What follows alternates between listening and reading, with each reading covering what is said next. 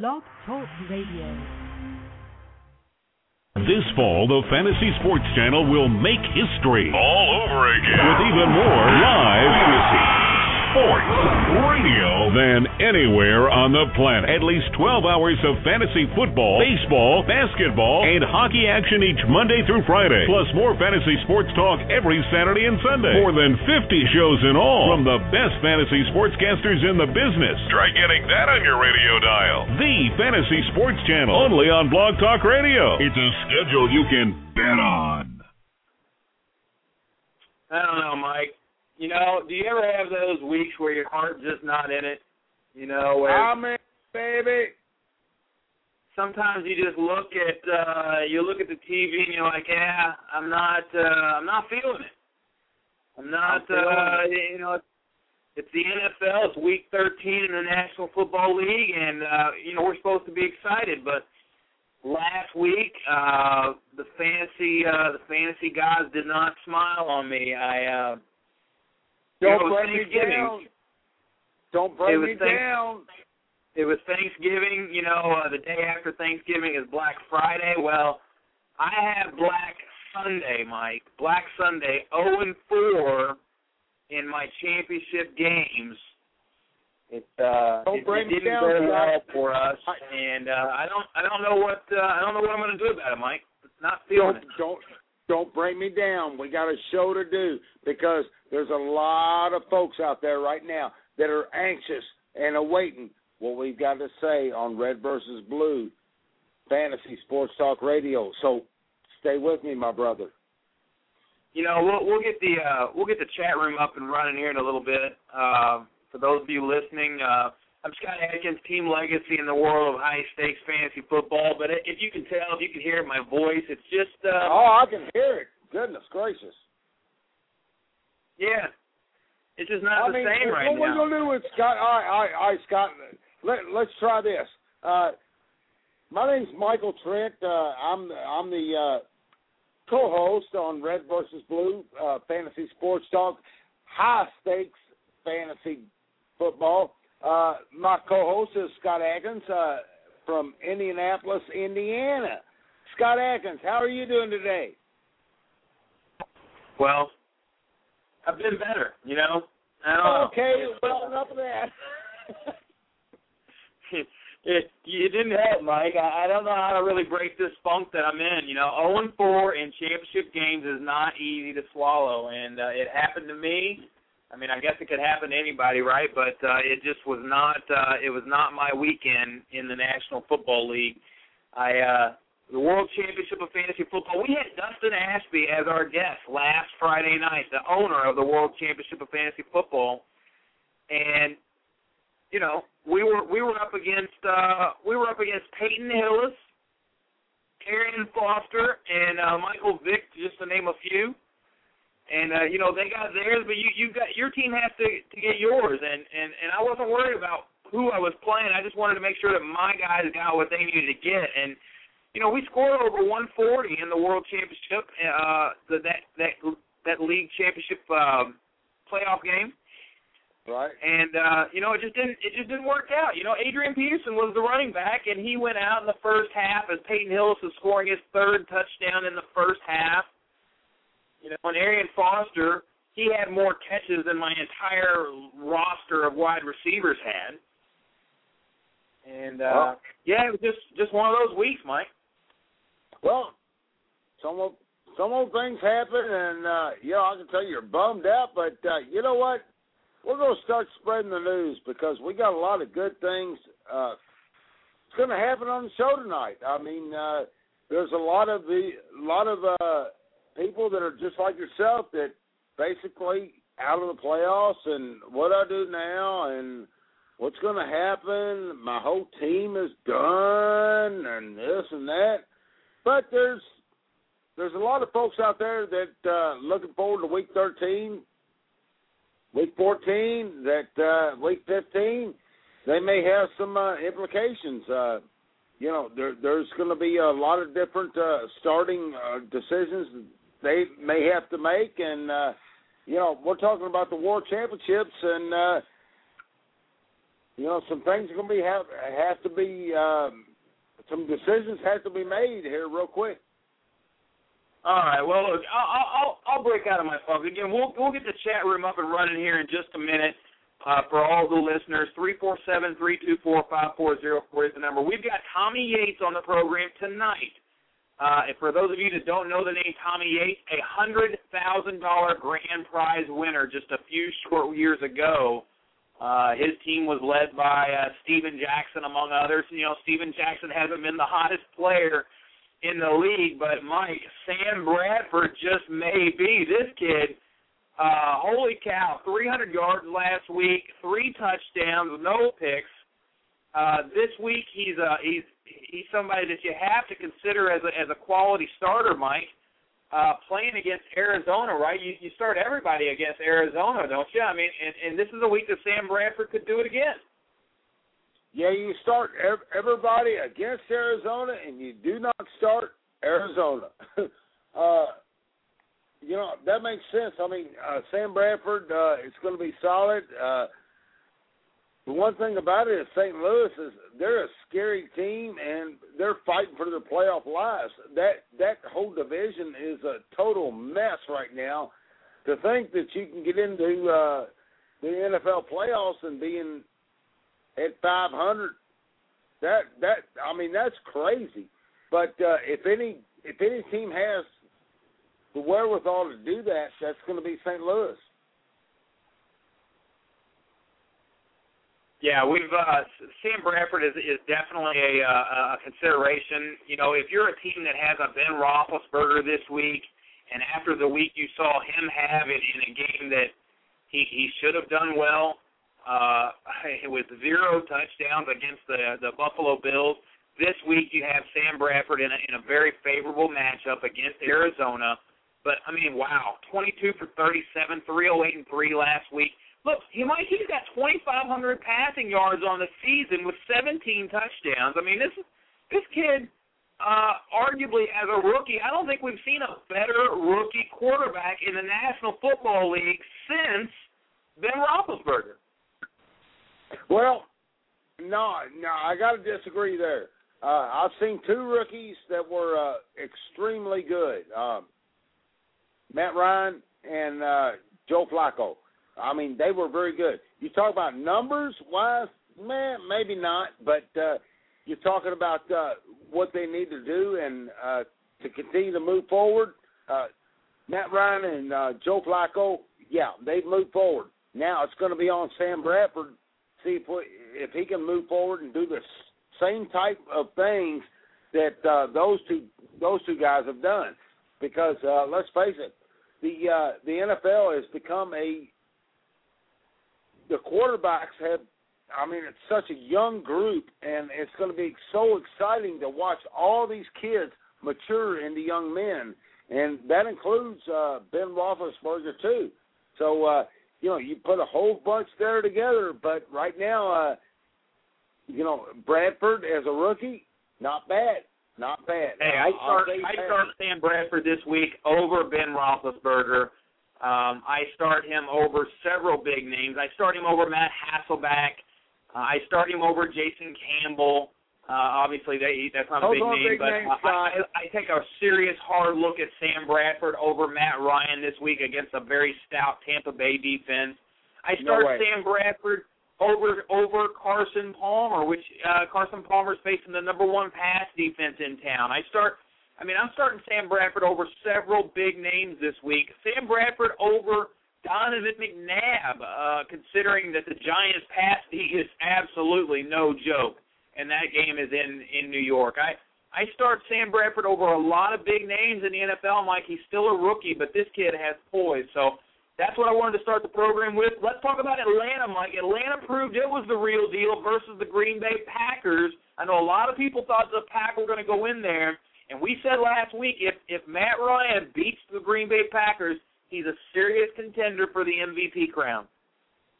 Yeah, no no question about it. I mean Atlanta got down, and uh, you know they kind of at first they tucked their tail between their uh, legs, and it was like, oh my gosh. But uh, Atlanta, they just bounced back, and uh, they used the the combination of Michael Turner and uh, Matt Ryan, and just uh, you know they were able to make it work and work and chip away and chip away, and next thing you know, they were they were ahead and they won the game. Um, Matt Ryan, he is Matty Ice, like they say. I mean, he showed me a lot, and so did Michael Turner. If you Michael Turner uh, owners, you better continue to make sure that you have him because there's uh you know he I mean he's got a ton of upside and I hate to use that word but he has a ton of upside along with uh Matty Ice Matt, Matt Ryan. Yeah, it's going to be a it's going to be a really good game to see Atlanta take on Tampa Bay. Now the Falcons have won every single game since that previous matchup with Tampa Bay, and Matt Ryan has thrown zero interceptions in every single game since the bye week.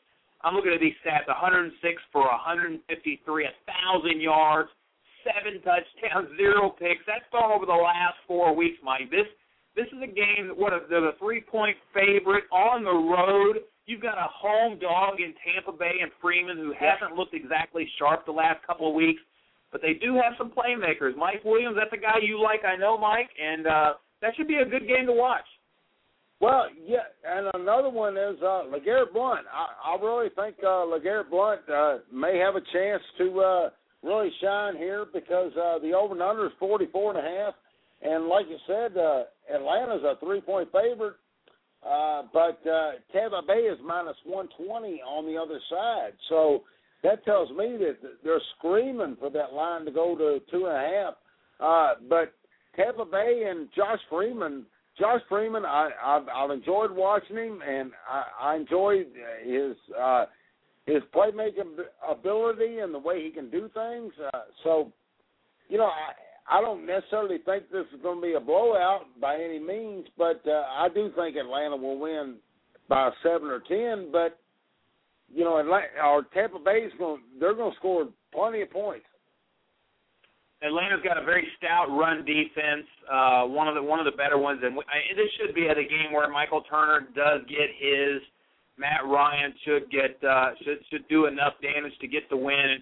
And I think this line is a little low to me. I think Atlanta does come out and take care of business and kind of put Tampa Bay in their place, kind of expose Tampa Bay for the record that they have. I know they're on the road, and it's always hard to win on the road, but I, I, I like what Atlanta's bringing to the table. Chicago, Chicago Bears, man, uh, look at this. Cuddy had four touchdowns as they beat Philadelphia. I'm like, I don't know of anybody that predicted that other than our boys – uh, at the um, the fantasy alarm, I know they had that big wager, the uh, the hair bet over there. Uh, Hallam uh, Ryan is going to uh, have a have a lot of fun because he picked Chicago in that game. But look, Chicago and Cuddy playing and, and, and beating Philadelphia secures themselves as a contender in the NFC. No matter how you slice it, they cannot be ignored. Now they're on the road at Detroit, a very easy game should be for for Chicago. The Bears pass he's currently ranked 17th in the league, averaging 220 yards per game. But look, they're incredibly stingy with the TDs this year. They gave up a mere eight passing touchdowns over 11 contests. So I don't see the Detroit Lions uh, putting any fear into the Chicago defense. Do you? No, uh, I don't either. And uh, first off, who's going to start for quarterback for Detroit? what Stanton maybe? I think Stanton. I think it's Drew. I think it's Drew Stanton, and uh, they're going to tell me that uh, the over and under is forty three and a half. Uh, I think this is a game. If you have Matt Forte, this is his game. Uh, this is a game of ball control, and uh, the game is going to go well under the forty three and a half. But you know, as far as fantasy owners, uh, Matt Forte, this could be his real game. This could be uh, a lot of third and three, third and two situations where Matt Forte out of the backfield is going to take advantage of the underneath of Detroit. And as far as Detroit's offense, I don't think they're going to get it much going. I, I think they ought to get Ndamukong Suh under center, man. He does it all, right? He kicks the ball. Maybe he can, maybe he can throw the ball. This is the second time this year the Chicago Bears have faced a third string quarterback this season. The first time the Bears shut out Tyler Thigpen and the Miami Dolphins, Mike. I think I think we ought to rename this game the Massacre in Motown. This is this is going to be a if you can go ahead and get your hands on the line, I think you go ahead and take a huge wager on the Bears uh, because the third string quarterback for the Detroit Lions will not get the win, will not keep it close against that defense that Philadelphia struggled with. And if Michael Vick's struggling against the defense, I know he ended up with 300 yards. He struggled in that game. He had a lot of opportunities and that's what got him that 300 yards. And they just passed the heck out of the ball all throughout the game. But Chicago is here. They are the real deal. Mike, I see that uh, Tommy Yates is here, so we're going to bring him on. Tommy Yates, Recovery Boys, welcome to Red versus Blue, buddy. How you doing, my friend? Real good, Scotty. How about yourself? Hey, it, it was Black Sunday for me, man. I'm, I'm telling you, I'm still not recovered. I don't know if I'm going to play fantasy football next year. I'm really up in the air about the whole oh. situation. We'll have, we'll have to see how it goes this Sunday. I give ten to one you'll be back. I think we all recover. Uh, after we all take hits every once in a while in this in this hobby of ours, and uh, and you know sometimes it's not always fair, but um, and it's tough to overcome at times. But uh, we all come back. You know that. you'll be there. Well, I'm glad to hear you say that. Uh, we're we're talking with Tommy Yates, Recovery Boys. He was a previous uh, National Fantasy Football Championship winner, a grand prize winner of $100,000. Everybody knows the name by now in our chat room. Um, 347-324-5404 is the number if you have a question for Tommy. But, Tommy, we want to talk about a couple of leagues that you're doing, uh, you know, you're holding your own here, my friend. You represented uh, Red versus Blue in the Big Payback uh, Satellite. Uh, you won the Red versus Blue Big Payback Satellite uh, a year ago that meant that your $500 entry parlayed into a $5,000 entry, and you were sitting at the table, or you, you know, in essence, you were at the table in the, the draft uh, against uh, 11 other veterans who ponied up $5,000 for this big payback league, and you're right in the thick of things. I see you in the standings, and you're you're at the top of your division league. Tell me about this team. Well, uh, first off, I I was I wish I was sitting at the table for that draft, but I got to say, my good friend Jack Hahn uh, drafted the team for me. He was he was good enough. He was able to be in Vegas for that particular draft. I it's when when our drafts happen, sometimes it's a busy time of the year for me work wise, and uh, this particular year I couldn't be everywhere. I had to. Uh, I so I called in, and basically Jack and I drafted that team together. Uh, from uh, me offsite and, and he's sitting at the table having all the fun. So uh, we uh, came up with the, in the uh, in that we ended up getting Peyton Hillis late, which was um, something you know he and I talk all summer and and uh, that was somebody that we liked. We ended up getting him in the 11th round, which was a very nice pick for that team. Uh, we got uh, because of where you know you when you do that draft, you don't know where you're going to draft until you get there, until right before you get there we ended up picking near the end of the first round, and and myself, I I mean, I kind of like to do go receivers when when you can when you're on the back end. I've, I've it's a strategy I've used for a while, and it seems to work out pretty good. Well, we got um, we I remember in the second round we were on the phone, and uh, you know it's FFPC scoring, of course. So you got that one and a half points for the tight end, and uh, uh, Gates was there, and he and I were on the phone. And myself, I'm kind of stubborn. I love Larry Fitzgerald. You know that, Scotty and uh, he's been good to me in the past. And he said, you know what? Antonio Gates is available. Antonio Gates is available. I'm screaming, Fitz! I want Fitz! I have Fitz? So we got him in the second round. And Gates went one or two picks later. Uh, we ended up fielding a pretty nice team. We got Fitz and Calvin early. Uh, Sidney Rice got late. You know, he's got everybody who's. Uh, I'm, I feel lucky to be close to the playoffs with him. We've been holding him on the bench all year. Got him around the tenth round, but uh, but he may pay off soon. I'm going to put him in the lineup this weekend and uh, we'll see how that goes. But uh, uh, Philip Rivers, who Jack came up with, Jack uh, was real high on him. I didn't like him so much in the summer. I don't know. He, you remember everybody was falling for him. All his receivers were going down. I didn't know who he was going to throw the ball to. But, uh, but he's had a great year, hasn't he? Like a record setting. He might beat Marino's record. He might uh, he might be right there. So he's on the team. Uh, Jonathan Stewart. Oh, here's another thing with that particular team. We we ended up we had a lot of people scratching their heads uh, we ended up drafting, and it wasn't planned or anything. We ended up taking three Carolina Panthers in a row. Uh, I wouldn't wish that on anybody, to be honest with you, but it's but it seems to be working yeah. for us right now.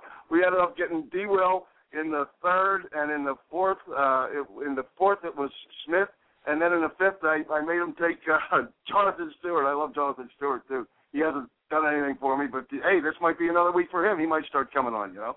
But uh, that was pretty much it. So he he live and me on the phone, and that's how we came up with that team. And and we don't have the most points, but we are in the first place in in our division. It looks like we'll make the playoffs, and we got a shot. Well, you never know, Tom. I, I, I mean the. uh they're taking a chance on the Carolina Panthers. I mean, let's face it, uh, D. Will he's been one of the biggest busts uh, that we've seen in the year of uh, 2010.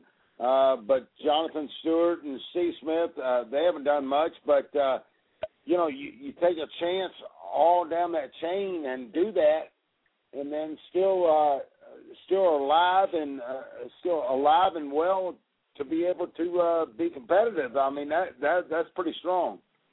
Uh, you're absolutely right, Mike. I mean, you know, bottom line is they've all stunk this year for everybody. And uh, I yeah. mean, going in, you know, that wasn't the plan, but you know, there's a lot of talent between those three. I've always liked Steve Smith.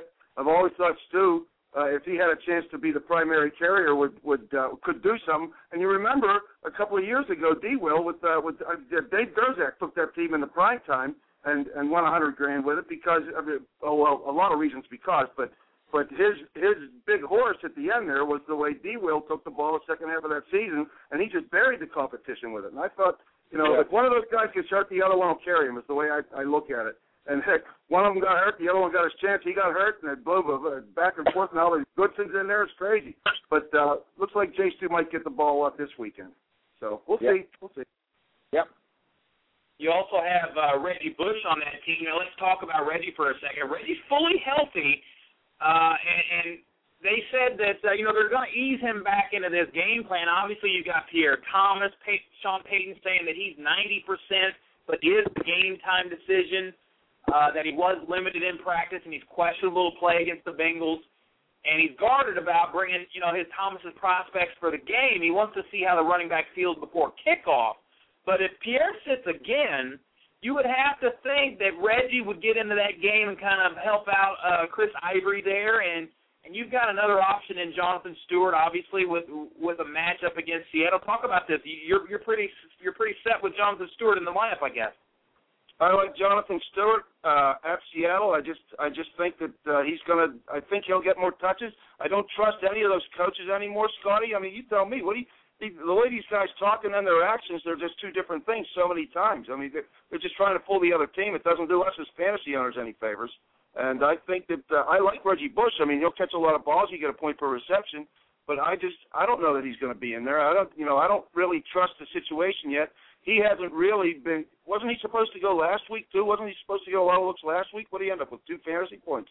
He doesn't. They're not. Yeah. They're just not using him yet. And that, so that leads me to believe that uh, that still he's not all the way back yet. And then a lot of his game is you know he's not a tank. He needs he needs his quickness.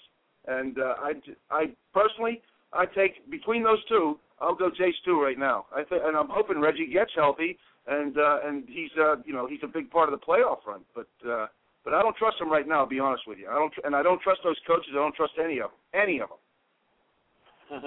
well, I don't I, I don't blame you for that. Now I do I do think there's another interesting situation that you have here, uh, Tommy. Is is you have uh, Sidney Rice, uh, obviously, who we're waiting on to see if he if he can be the Sidney Rice that we remember last year.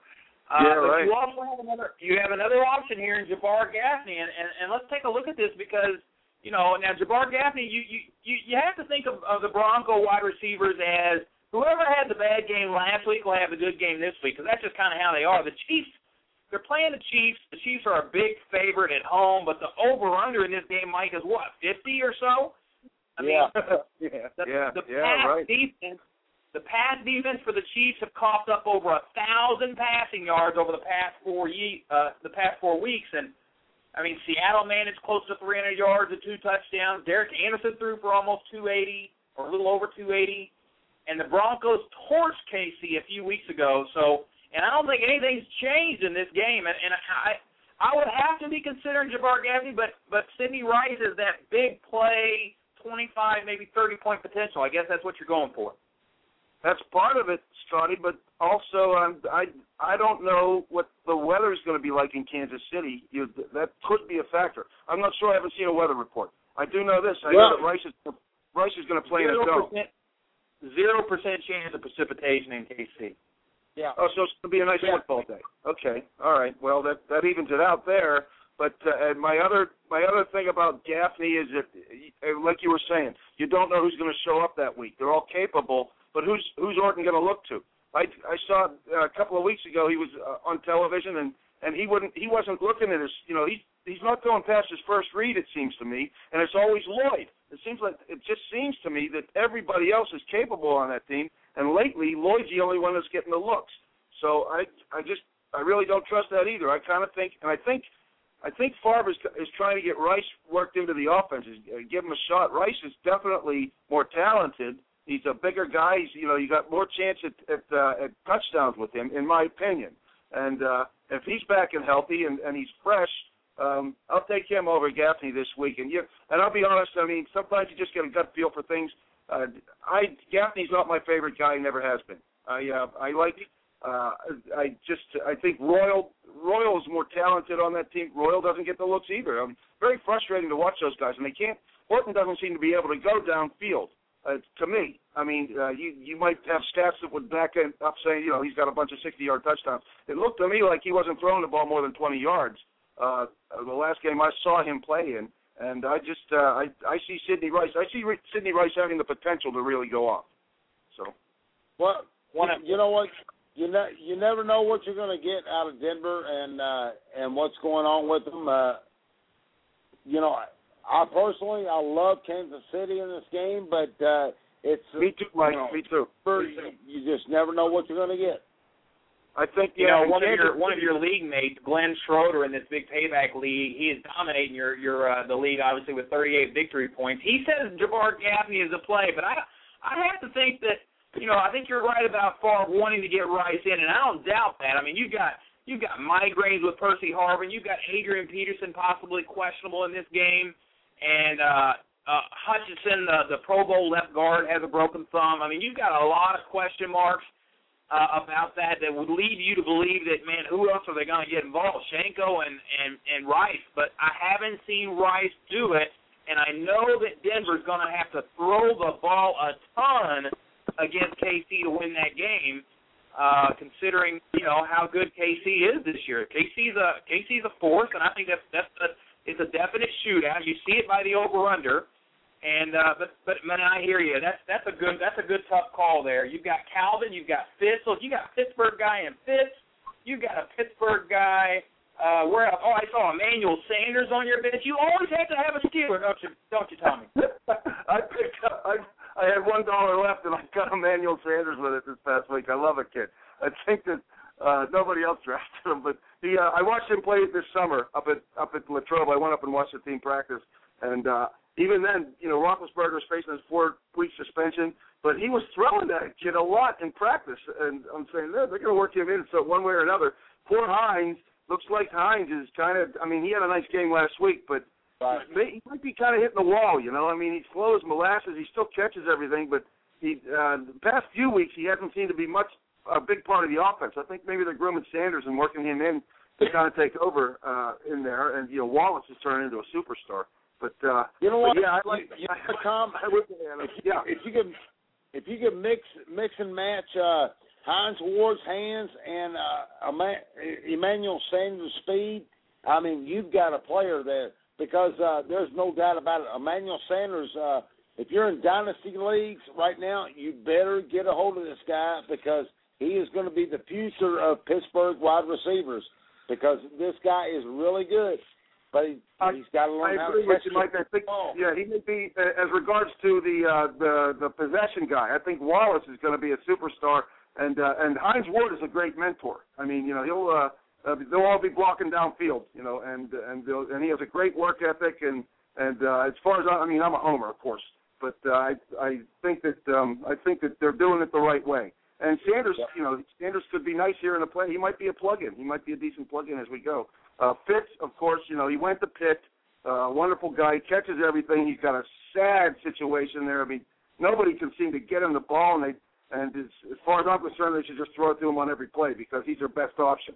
Uh, and uh, that's uh, that's just the way I see it. He might, you know, he's due to have a 30 point week too. It's gonna It might be this week, might be next week. But I'm telling you, you got one coming from Fitz. He's going to bring one to you pretty soon. You're listening to Tommy Yates, aka Recovery Boys, in the world of high stakes fantasy football. Already a hundred thousand dollar winner. We love the Big Payback League. It's one of our favorites. We always watch it very closely every year. It's the five thousand dollar entry fee, folks. That's right. It's not a it's not a grand prize. It's the entry fee just to get into that league. So you can imagine the prize money that we're talking about here. But other than that league, Tommy, I see you at the top of the big leaderboard, the World Championship of Fantasy Football. We had Dustin Ashby on the show last Friday night, and and we talked about several of the teams, and you're sitting right there, 22 overall, Mike, out of 876 teams. Tommy's sitting here again, another another duo partnership here with Jack Hahn, and you guys have put together one heck of a team, and I love this team. I really think this team has the caliber if it can stay healthy, it's not deep, but if it can stay healthy, it's it's got to be right there at the top. Yeah, I uh, that particular team, Scotty, uh, is um, is is, is a, really a thing of beauty. It's it's really come together, and I got to tell you, the best the best pick I made at that draft was it happened a couple of weeks before when when I uh, when I begged Jack Hahn to be my partner with that team. He uh, he uh, he came in and he actually drafted that team. We drafted two teams at once. I took one and he took one, and uh, I had a seven and a nine in those drafts. And uh, I asked, I gave him his preference. He said he wanted the nine. I took the seven, and uh, and we were drafting at the same time. We only got to talk each other at breaks and things like that. And we did have a strategy for both of our teams. We're going to go wide out, wide out, one and two and uh, he got you know a couple of beauties there with Austin and and uh, and Calvin. I heard you guys talking a little earlier too about you thought Calvin might be affected this week. You might be right about that, but I do like Detroit at home. I think they play better at home, and uh, and don't be surprised if they give Chicago a little bit of what for uh, with their defense too. Their defense plays a lot better at home. I don't know. Vanden Bosch might be might. It seems to me he got a little hurt. I don't know if he's playing or not, but they that defensive line of theirs gets after it, and uh, even you know Chicago's little more dedicated to the run. They're protecting Cutler better, but don't be surprised if if uh, Detroit's if Detroit takes care of business a little bit with those, and, and Calvin gets his on offense. Uh, I think, but anyway, getting back to this, Jack.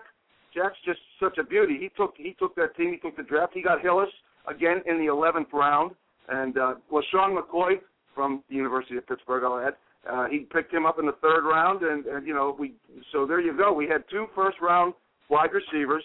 We got a nice running back late, and LeSean McCoy, you know, in the third. And then Jack liked this uh, this combo, and I did too. I did it in another league. He uh, uh, picking up Kolb. You remember Kolb was a starter for Philly in the beginning of the year, and uh, Stafford right behind him. I think he got Kolb in the ninth, and maybe took Stafford in the tenth, and uh, or or ten and eleven, something like that. But when uh, when uh, Kolb got hurt, he jumped right on Vicky, but he did for Vic, got him in, and, and boy, hadn't even something. He's good for in this playoff game yesterday. I'm just I'm looking at the scores right now. He was good for almost 33 points in that format, and uh, isn't he a thing of beauty? You know, you got him and LeSean between the two of them. That's 65 points right there. That gives you a pretty good heads up going into the next week. So. Uh, basically, I'll tell you, my my team name, the one I use all the time, Recovery Boys is on that, but Jack Hahn's got his fingerprints all over. Jack uh, Jack did a, a wonderful job drafting, and and he's the guy who puts the lineups in on that team too. He's uh, he's a beauty. I'm I'm glad to have him as a friend and definitely as a partner this this year because we uh, it looks like I mean that team does have a shot. I agree. Well, he's in the chat room. Uh, Jack Jack is in the chat room and uh, he, he's in there holding his own against some of the the best in the world of high stakes fantasy football in our chat room tonight. I, I look at this team. I just wish I had I play this thing every single year, and I'm never sitting in this type of situation where I'm looking at my team and I'm saying, uh huh, uh huh, this this team has a couple of those magic pieces. And when I look at your team, I see several magic pieces that had to come together just in the right way. The first thing I see, obviously, is Peyton Hillis. And this is a guy that you have on several teams, which means he was on your radar throughout the off the, the the preseason there as as we came up to the to the draft. So you had to hit on a guy like that in the draft, otherwise you didn't get him. The second thing I see is Michael Vick. And Michael Vick is so so not only are you drafting well, but come time for the waivers to take place, you're actually bidding well, and that's a big part of fantasy football. Week two, uh, let's see, you you got this guy, you spent three hundred a little over three hundred dollars, which that's a little bit. I don't think you you guys got you got Michael Vick for a song in this league, which that helps, but you still bid and got him. And the third thing I see is you got LeSean McCoy. That's a guy that a lot of people were really down on going into this season. And boy, I wish I would have taken a real closer look at him because I was I owned him in several dynasty leagues, and I and I was really excited about him before you know when he, when in his rookie season, and everything Mhm. I saw from him in that first year really depressed me. It was like, man, this guy is not as good as I thought he was. So I didn't target him at all. Matter of fact, I was anti McCoy after watching him the first year, and he looks like a totally different player. So I missed the boat on him. And you've got all three of those pieces, not to mention Mike Williams and you know the the normal pieces that you always you know Calvin and Austin. You you went two wide receivers in the draft. Talk about that. Well, uh, and that is that kind of adds to the strategy, uh, Scotty. You got I again, I like to go wide out, especially if you're picking from the back end. I just like them, and that kind of lends itself to tell you got to tell yourself, well, I'm I'm not going to get the the running backs that everybody else gets. I'm not going you know, there's not going to be an LT, uh, LT not this year, but there's a, you know, CJ or, or AP. I'm not, you know, Steven Jackson probably not. I'm probably going to pass on him if he comes back for for a better a wide receiver I like uh, near the end of one or beginning of two. So you got to look at these guys who are going to be available a little bit later. And you know, as we do, we all do, we draft throughout the summer and everything. And I was I was looking at Hillis. Jack loved Hillis. Um, a guy like Arian Foster. Now, late in the summer, I looked at this. Late in the summer, Foster started creeping up. You know, he was in the second round, sometimes the third round. You might pick him up. But uh, it, uh, if you look in the beginning of the summer, I I'm in uh, Emil Emil uh, Kadlec's one of his uh, diehards draft leagues, and you got, got to draft those things real early because they're going to be in one of his magazines coming up. And uh, I ended up getting uh, Foster very late back in May. So you know he was he basically had just gotten announced as the starter then. So you know they they don't you you got and because I go wide receiver early. I did the same thing. I went wide receiver early. So you're looking for these guys later on. McFadden's another one. You know you get a couple of good wide receivers early. McFadden has paid dividends for a lot of teams this year uh, because of that. But get, this particular team, it was you know we got the two wide receivers. Jack loved McCoy. I like McCoy because he went to Pitt, but Jack was really high on him. He's got him on a number of his teams too.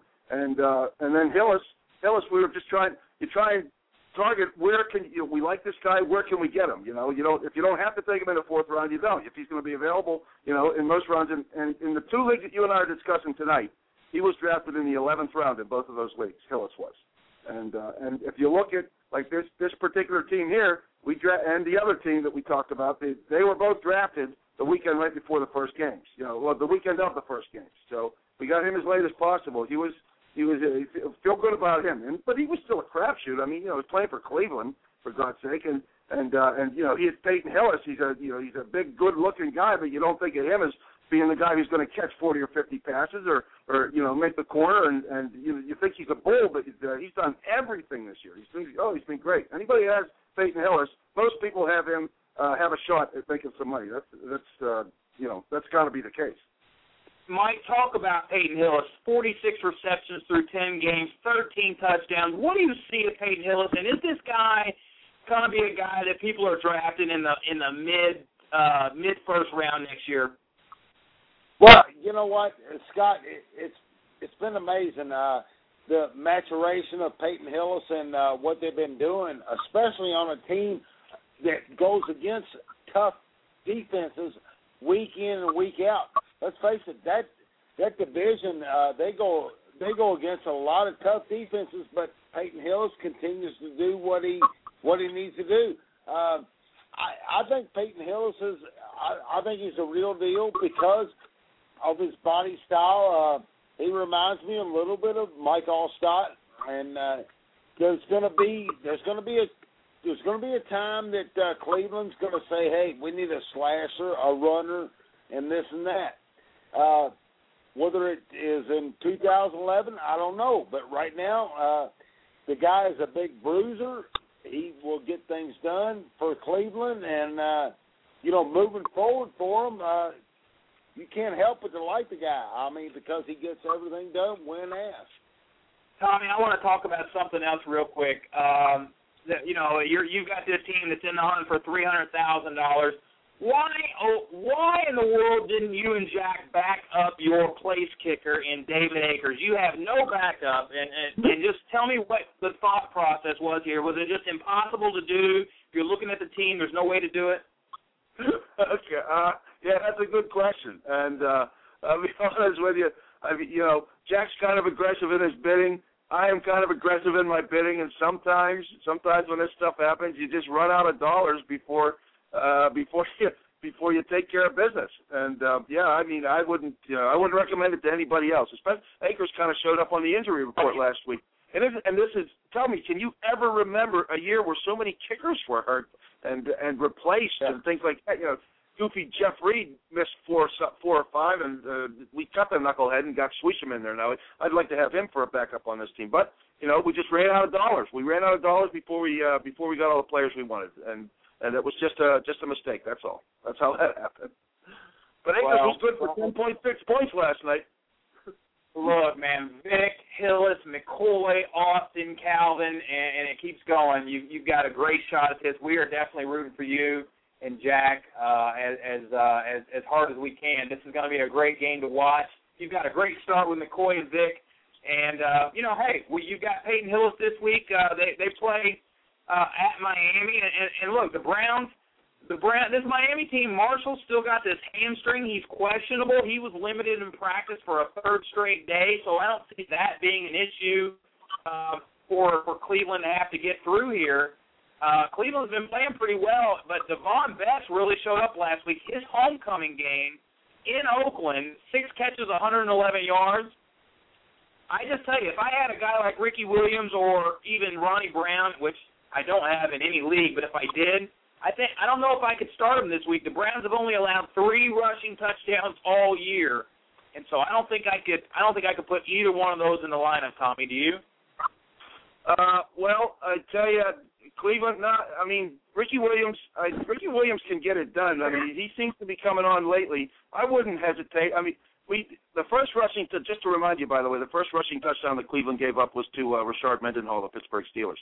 Anyway, the uh, they, they they are they are pretty stout as regards to giving up the the touchdowns. But you know what? You can get some yards on them, and uh, and they're going to. Get the thing is, in Miami, you know, those were I don't draft Brown anywhere. I just I've just never liked him. I think he gets hurt. You know, he shows that he looks real good, and then bang, he's out of your lineup. Uh, but Ricky, I've got uh, in a, on a number of leagues, and I think that uh, I think that they're going to give him the ball. I mean, you know, win, lose or draw, who they don't care who they're playing, they're going to give him the ball. Bess, you're right. Bess is a beauty. He's coming on. I I really like that kid. He catches. He's got a lot of heart. He catches just about everything. In fact, I was uh, thinking the other day. You know, he is. He's he's the young Wes Welker. Him and Shipley and and uh, Amendola, those three right there, they they all remind me of Wes Welker, and uh, and they could, you know, they're capable of 100 catches, all three of those guys, I think, in the right offense. But uh, but in Miami, you know the way they do things, that you could say, well, Cleveland's not a good matchup for them. Well, there's not always good matchups. Sometimes guys show up anyway, and, so, and they get their numbers, even even with a bad matchup. I I I'm more of a gut feel type of guy. I don't always go just for the matchups. It's it's uh, it's hurt me a lot in the past, but but that's the way I go. And I, and myself, I wouldn't hesitate to start Ricky Williams. Ronnie Brown, I just don't have a I just don't have a good feel for. I just don't uh, I don't have him anywhere, so I don't use him. Well, speaking of Pittsburgh Steelers, Fred Jackson. Let's move on to this Buffalo game. He did a great job moving the ball against Pittsburgh.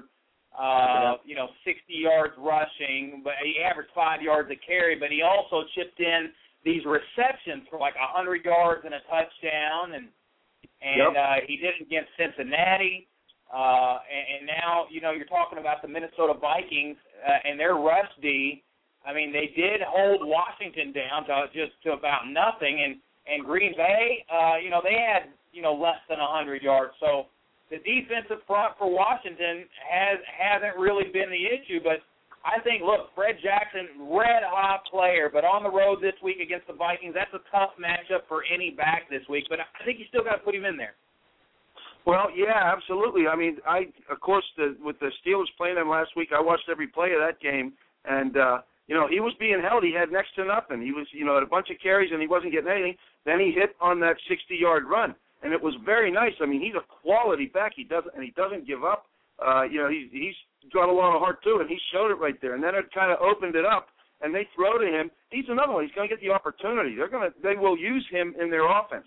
I did, and he's one that snuck up on me. I'll be honest, I didn't like him in the beginning of the season. I only have him on a couple of teams. I was drafting C.J. Spiller all over the place.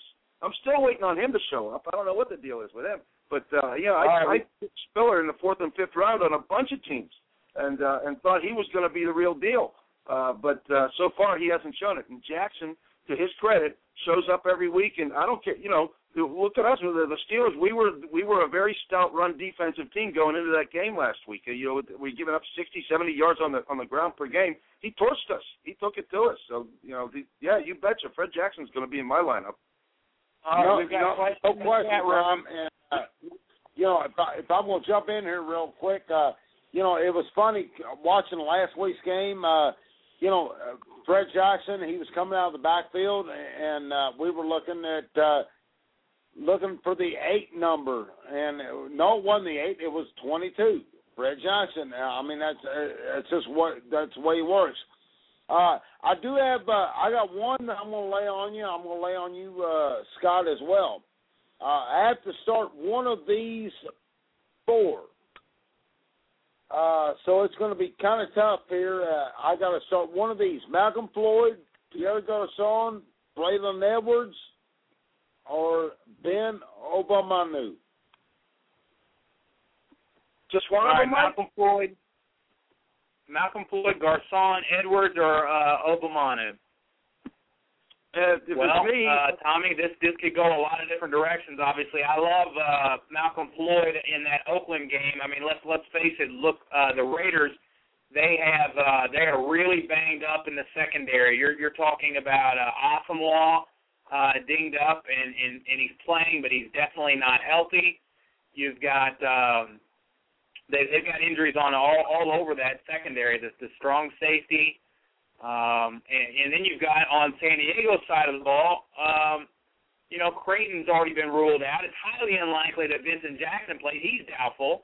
And then Floyd torched the Raiders in week four for like 200 yards, and, and he's returned to practice at least. He's been limited after suffering that hamstring injury, but he's questionable.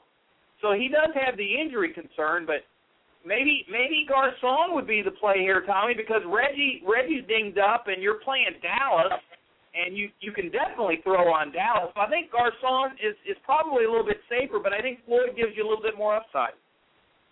Uh, you could be right there. Yeah, it, it, I, as soon as you said he said uh, Edwards, as soon as Mike said Edwards, I threw him out. I think Santonio's their yeah. guy now. He's just he's just getting yeah. better every week.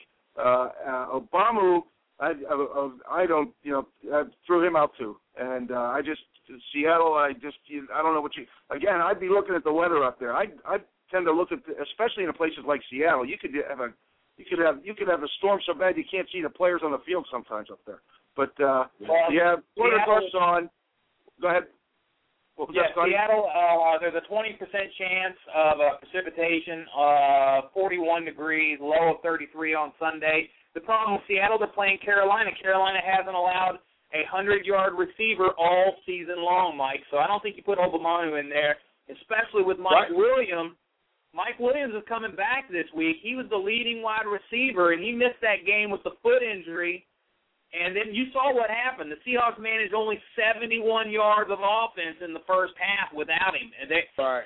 Look, Well, Hasselbeck has to have Williams. He he he does not. He's zeroing what- in on him. That's the target he likes going to. This is what Pete Carroll said, and Williams has to be out there. And it sounds like he is going to play. And tight end Carlson, he, so I've got uh, I got Malcolm Floyd uh, checked up. I mean, that's going to be my guy, but uh, you know, I just thought I'd throw it out there uh, because that could be a that could be a very interesting uh, wide receiver decision. A lot of a lot of people out there might have to make, whether it's uh, Floyd, Garcon, Edwards. Uh, you know, I'm I'm kind of like you. I throw Edwards out, but uh, you never know. Uh, Oh But, yeah, uh, Philip Rivers. between, uh, Whoever's out there for him is, uh, has a chance to get big numbers. I, if Malcolm Floyd's going to be on the field out of those four, uh, all things being equal, I'd say Malcolm Floyd would be the guy I'd throw out there. I also like just to throw in there uh, any team I got an NA on this week. I'd, I'd really have to consider trying to get him in there if I could. We've got a question Cool. in the chat room, guys, and Tommy, I'll throw it to you, and then Mike as well. Uh, or let, let's start with you, Mike. We've got Cedric Benson. This comes from King of Queens here, uh, Glenn Schroeder. Cedric Benson. Uh, obviously, they're playing New Orleans at in Ronnie Brown. Uh, we already talked about against Cleveland, a very stout run defense, and Brandon Jackson. He has to start two, so he has to bench one of these guys. Brandon Jackson's playing San Francisco. Who do you uh, who do you bench there, Mike? Uh, I'm going to have to bench. Uh, I'm going to have to bench Ronnie Brown. Uh, I'm going to go with uh, Cedric Benson uh, against. You know, I, I think I think he's going to show up. He does every week, and uh, you know, I, I'm going to I'm going to have to bench Ronnie Brown right now. Okay. All right. Uh, Uh, Tommy, do you I- feel the same way? In that Cincinnati game, they're expecting one to three inches of snow on Saturday, uh, and it's the number one pass defense coming to town. So you would think that Cedric Benson, that might be kind of a game where where it's just Benson all day long. Yeah, yeah, for sure. I'd have Cedric in there, and also uh, Brandon Jackson. Uh, those those two would be the two I'd I'd throw in there for those two. And you know what? And Glenn Glenn throws out these questions, but Glenn Glenn does, Glenn knows who he wants what who he wants to put in there in his own mind. I'm sure of that that guy is a great player. He beat my team in this in this uh, big payback league a couple of weeks ago. He beat me one. It was like 158.95 to 158.90. Oh, it ticked me off. But uh, he's a, you know he he's very good. I mean he he's had excellent scores all year. He's a he's a great player, a good guy. Uh, yeah, and I'll, I'll bet that you know, he just threw that out us to see what we'd have to say. But yes, Cedric and Brandon for sure. I would think. Uh, Tommy, since you're the Pittsburgh Steeler fan, we've got a uh, we've got a fan in the chat room, Steel City. He wants to know would anybody play Goodson over Bradshaw this week in a PPR? So we look at Goodson playing at Seattle. Uh, Seattle ranks uh, 28th in the league versus running backs in PPR. And then you've got Bradshaw, who was recently benched against Washington, who is uh, not as bad. Their, front four, like we just talked about earlier, has been has been pretty good, 19th in the league. So would you would you start Bradshaw or Goodson? And uh, which one do you like there?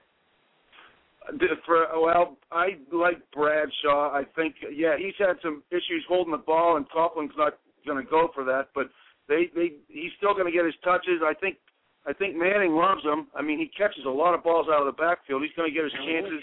I just I think the pedigree's better there. Goodson, uh, me, you know, being uh, part of this is is my man crush on J Stu. But uh, and I and in my mind, I think J Stu's going to start taking over. He's just bigger, faster, better, drafted higher. It's time to get him in there and let him start earning his money. So I think uh, Goodson's going to move to the background. Just my gut feel, and uh, yeah, go with Bradshaw. I would. You know what? I, I'm going to jump in here real quick, uh, guys. Tom, I totally agree. Uh, between Ahmad Bradshaw and uh, Brandon Jacobs, Bradshaw got just as many touches, even though uh, Brandon Jacobs was quote the starter last week. Uh, Ahmad Bradshaw got just as many touches uh, rushing the ball and receiving the ball as uh, Brandon Jacobs did. So uh, I don't think that that's going to make a big difference. Uh, I would go with uh, Ahmad Bradshaw myself too. Mm-hmm. I love Bradshaw. He's definitely a focal point of that offense with Eli in there, and uh, that's the type of game that you could see Bradshaw getting a whole lot of work uh, against Washington. Uh, the Giants, they're still thin at wide receiver this week, and Manningham, I tell you, this kid, he scored in four of the last six games, and then last week I had a touchdown nullified due to a hold or something for Manningham, or would have put up another 11 or 12 points. The Redskins Yeah. secondary is very beatable. Manningham should have another solid outing. I really like uh, I really like Manningham in your lineup this week. And then I also want to talk about this San Fran Green Bay game, guys. Vernon Davis, if you watch that, he broke down in tears in the pregame, and he really wants to lead this San Fran team to the playoffs. Then you have Gore go down. That's the story of the week, I think, with with Frank Gore. A lot of teams, Alex had him. Uh, a lot of teams counting on Frank Gore. Now you've got Anthony Dixon and Brian Westbrook facing off against the number four rush defense in the league in Green Bay. But on the other side of the ball, Tommy, the 49er pass D has allowed just 500 passing yards over the last four weeks. That is stout. I mean, it doesn't get much tougher than that. So 555 passing yards in the last four weeks, uh, well, three games. That's 185 passing yards a game. That that's hard to do. So, what do you think about Aaron Rodgers here against San Fran? You, you, you think it's cakewalk city again, or do you think they've got a le- legitimate defense? I well, San Francisco has. I mean, if you remember back when back in the beginning, when every, we were everybody was drafting, San Francisco was going as one of the top three or four defenses in just about every draft I was in. and then they just Yeah. they just didn't show up until uh, halfway through the season. Now, I, and I'm not even sure if they're getting all the stats. Those it doesn't surprise me the few yards they're giving up. First off, uh, and Willis is a machine uh, on defense for them. He just tackles everything. But Green Bay, Green Bay is just so. I've I've gotten to see a lot of them this year. In in one league in uh, over at NFFC in their, one of their super leagues, I ended up drafting uh, about seven or eight Green Bay things. I got their team. I got I got, uh, for defense. I got Crosby. I got I took Rodgers in the first round. You know, quarterbacks get six points in that thing, and uh, I it was I ended up with a lot of their guys. So I've watched them. I took Finley too, and and uh, that, that hurt. But that particular team in that league I'm in is nine and three right now, and it's and it's uh, it's got a real good shot at doing something good in the playoffs. Consequently, I've watched a lot of Green Bay. They show up every week, Scotty. They give you stats no matter what. And that Rodgers, he's he's he's a beauty. Did you see that that one he put the Jordy Nelson last week in the corner of the end zone? I mean, it was you know he put the Nelson made a nice catch. Don't get me wrong, but uh, Rodgers put the ball the only place he could put it. He could. He's like he's like Mike Vick slow or something like that because right now he can. He's got a better arm than him, and he'll run it in himself too.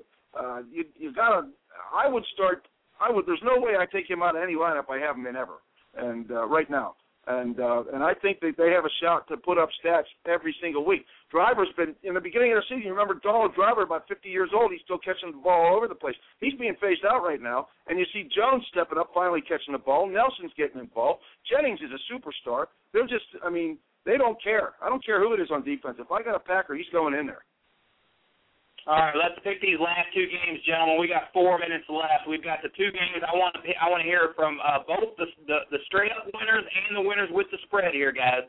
Pittsburgh at Baltimore. Baltimore's minus three.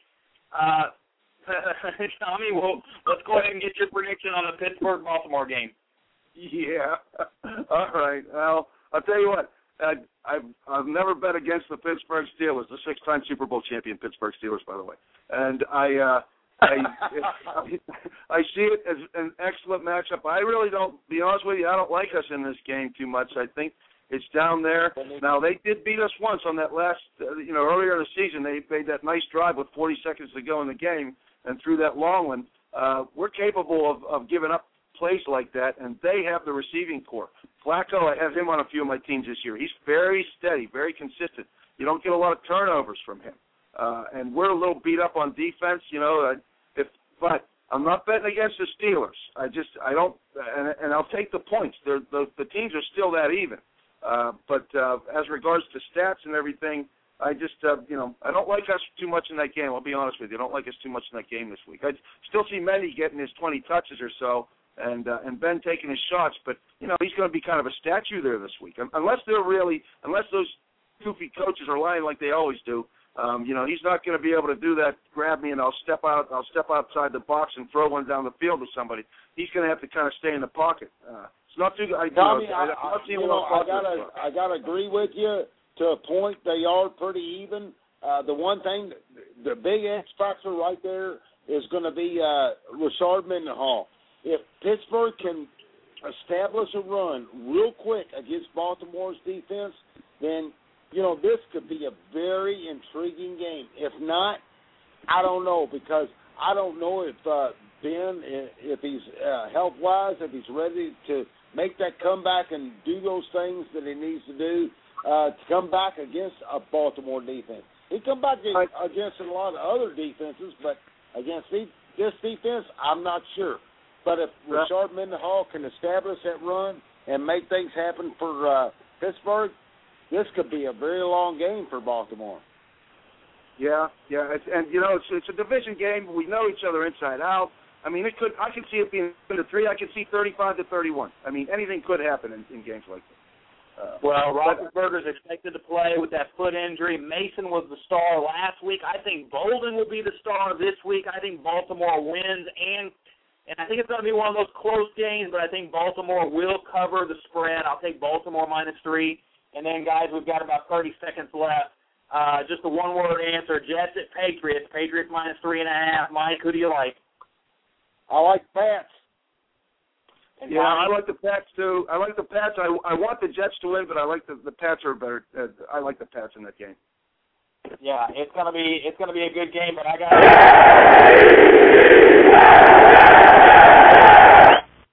we'll see you guys next week. Tommy thanks for being here, man been listening to Red versus Blue Sports Talk Radio, where Planet Red and Big Blue Nation collide. With your hosts, Scott Atkins and Michael Trent. Please join us next time. Great show, guys. Tommy, I needed you to get me out of me get, get me out of my funk, man. It was uh I was down and out, and having you on the show brought me back to life, man. I'm back.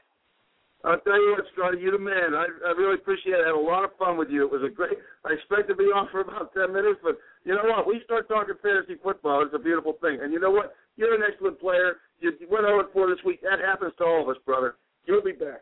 Hey, hey, Tommy. Hey, appreciate you, man. I mean, because I'm half drunk. I'll be honest with you.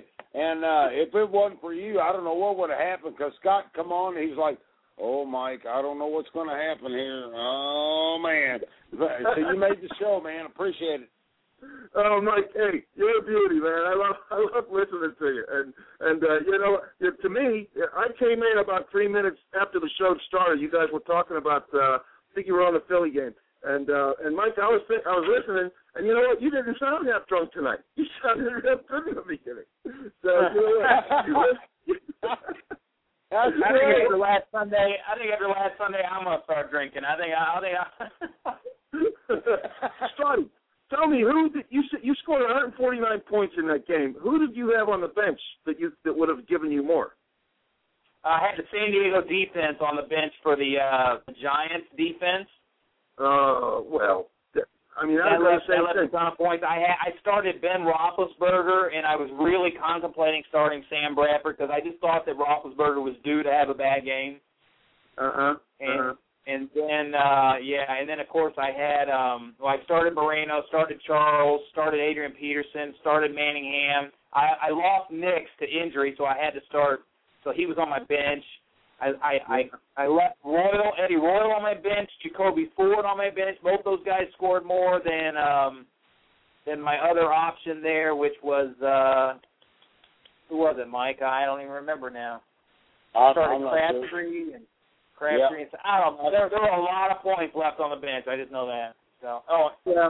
So It just means you have a lot of options. You know? And there's, there's no way I would have put San Diego in over the Giants this past week. And myself, I mean, I'm you, of course I'm a homer, but I benched. You know, I I have one team where I got uh, Ben and Eli, and uh, you know I go back and forth with them. And I, you know, Eli was parked on the bench for me this week. I put Ben in there too. I thought he was going to have a big day. Even though even though Buffalo's got a pretty decent pass defense, they have they you know they give up a lot of yards. I mean they they get in some high scoring games. I didn't see that game coming out the way it did myself. I thought that they'd be up and down the field and touchdowns galore. To be honest with you. I tell you what, Indianapolis is going to be if they get in the playoffs, if they win that division, that's going to be a dangerous out for somebody because they're going to be the underdog role. They're going to play the underdog, and you don't want to see the Colts as an underdog in any playoff game. Period. So No, Right. no, I totally, I, I couldn't disagree with you more, Scott. A lot of teams can't wait to play them because they have no running attack at all. Once they get that They're gonna running get help. attack, The, a then, guy better then come back. they're very dangerous. But right now they're so predictable. they're, they're, hey, let me ask you this, though. So, Isn't it nice to finally not have them, you know, like 12 and 0 right now, though, because they've got to play their starters going into the playoff weeks, the ones that are Hey, healthy no. anyway. The crazy thing is, though, I saw the playoff predictions, guys. They showed that if you know, obviously the Jets Patriots. Let's say the Patriots win this game, or even the Jets, either one. You Uh-huh. you could have the Colts. The Colts will host the loser of this game in the playoffs. If they win that division, the Colts will host the loser of this game in the playoffs, and so you know they'll have that home field advantage going into into, into the playoff run. It, it you know they might not be the better team, but they're, they're going to host the playoff game because they're the division winner. Wow, didn't didn't realize that. Didn't see that. That's uh, Yeah. That'd be- well, they're gonna. They could host Pittsburgh or Baltimore, and then they could host New England or the Jets. One of those two. You know, all four of those teams I had better than the Colts, but you know the the Colts will probably be the the home playoff team. I just love to see them get just uh, New England in there and bump them off. I just, hey, uh, uh, tell me what's the, what's the deal with Reggie Wayne? How hurt is he, Scotty? What are you hearing back there? Well, well, the, the, the Indianapolis Star is saying that they're that he's going to start. So uh, you know he sat out practice. Uh, but it, it sounds like he is going to play. And, and so look, it, it's a situation where if you have Reggie, you can't bench him anyway, so it's a moot point. If you have him and he plays, you got to start him. And right. What, right. who, who else you have? Yeah, it's a four o'clock game. Yeah, yeah, you got to make sure you got it right. If it's a four o'clock game, you better make sure you have somebody on the bench you can plug in just in case. Right. Exactly. You got to look out yeah. for Blair White. White. Blair. Oh no. I played him in the league last week. He caught a touchdown. Yeah, I like that kid. He's just uh, yeah. You know, that's part of the beauty of Peyton. Peyton will throw to the open guy, you know, until you prove that until you drop four or five in a row, and then get back on the bench. well, listen, well, I'll tell you what, guys, uh, Tom and uh, Scott, you know, uh, wish me luck on uh, my 77 league and uh, FFPC because I'm uh, I'm right there with uh, Baker Boy and Army of Darkness, and uh, you know I've got I've got a good good team, and uh, I'm just continuing with that draft master style, and uh, you know I kind of like that. Joe and Harlan, yeah. yeah, good guys, good good opponents, Mike. Good luck to you in that one. Tommy, uh, Tommy Mike is trying to play his way into the FFPC main event, and he's trying to do it with these uh, with these 77s. So we got to oh, work great. for him. Great, yeah, yeah, come on, yeah, Mike. I'd like I'd like to actually meet you at one of these things. You know, Scotty and I go way back. in fact, we drafted right, right. next to each other at the first very first FFPC. So I'd like to meet you, Mike.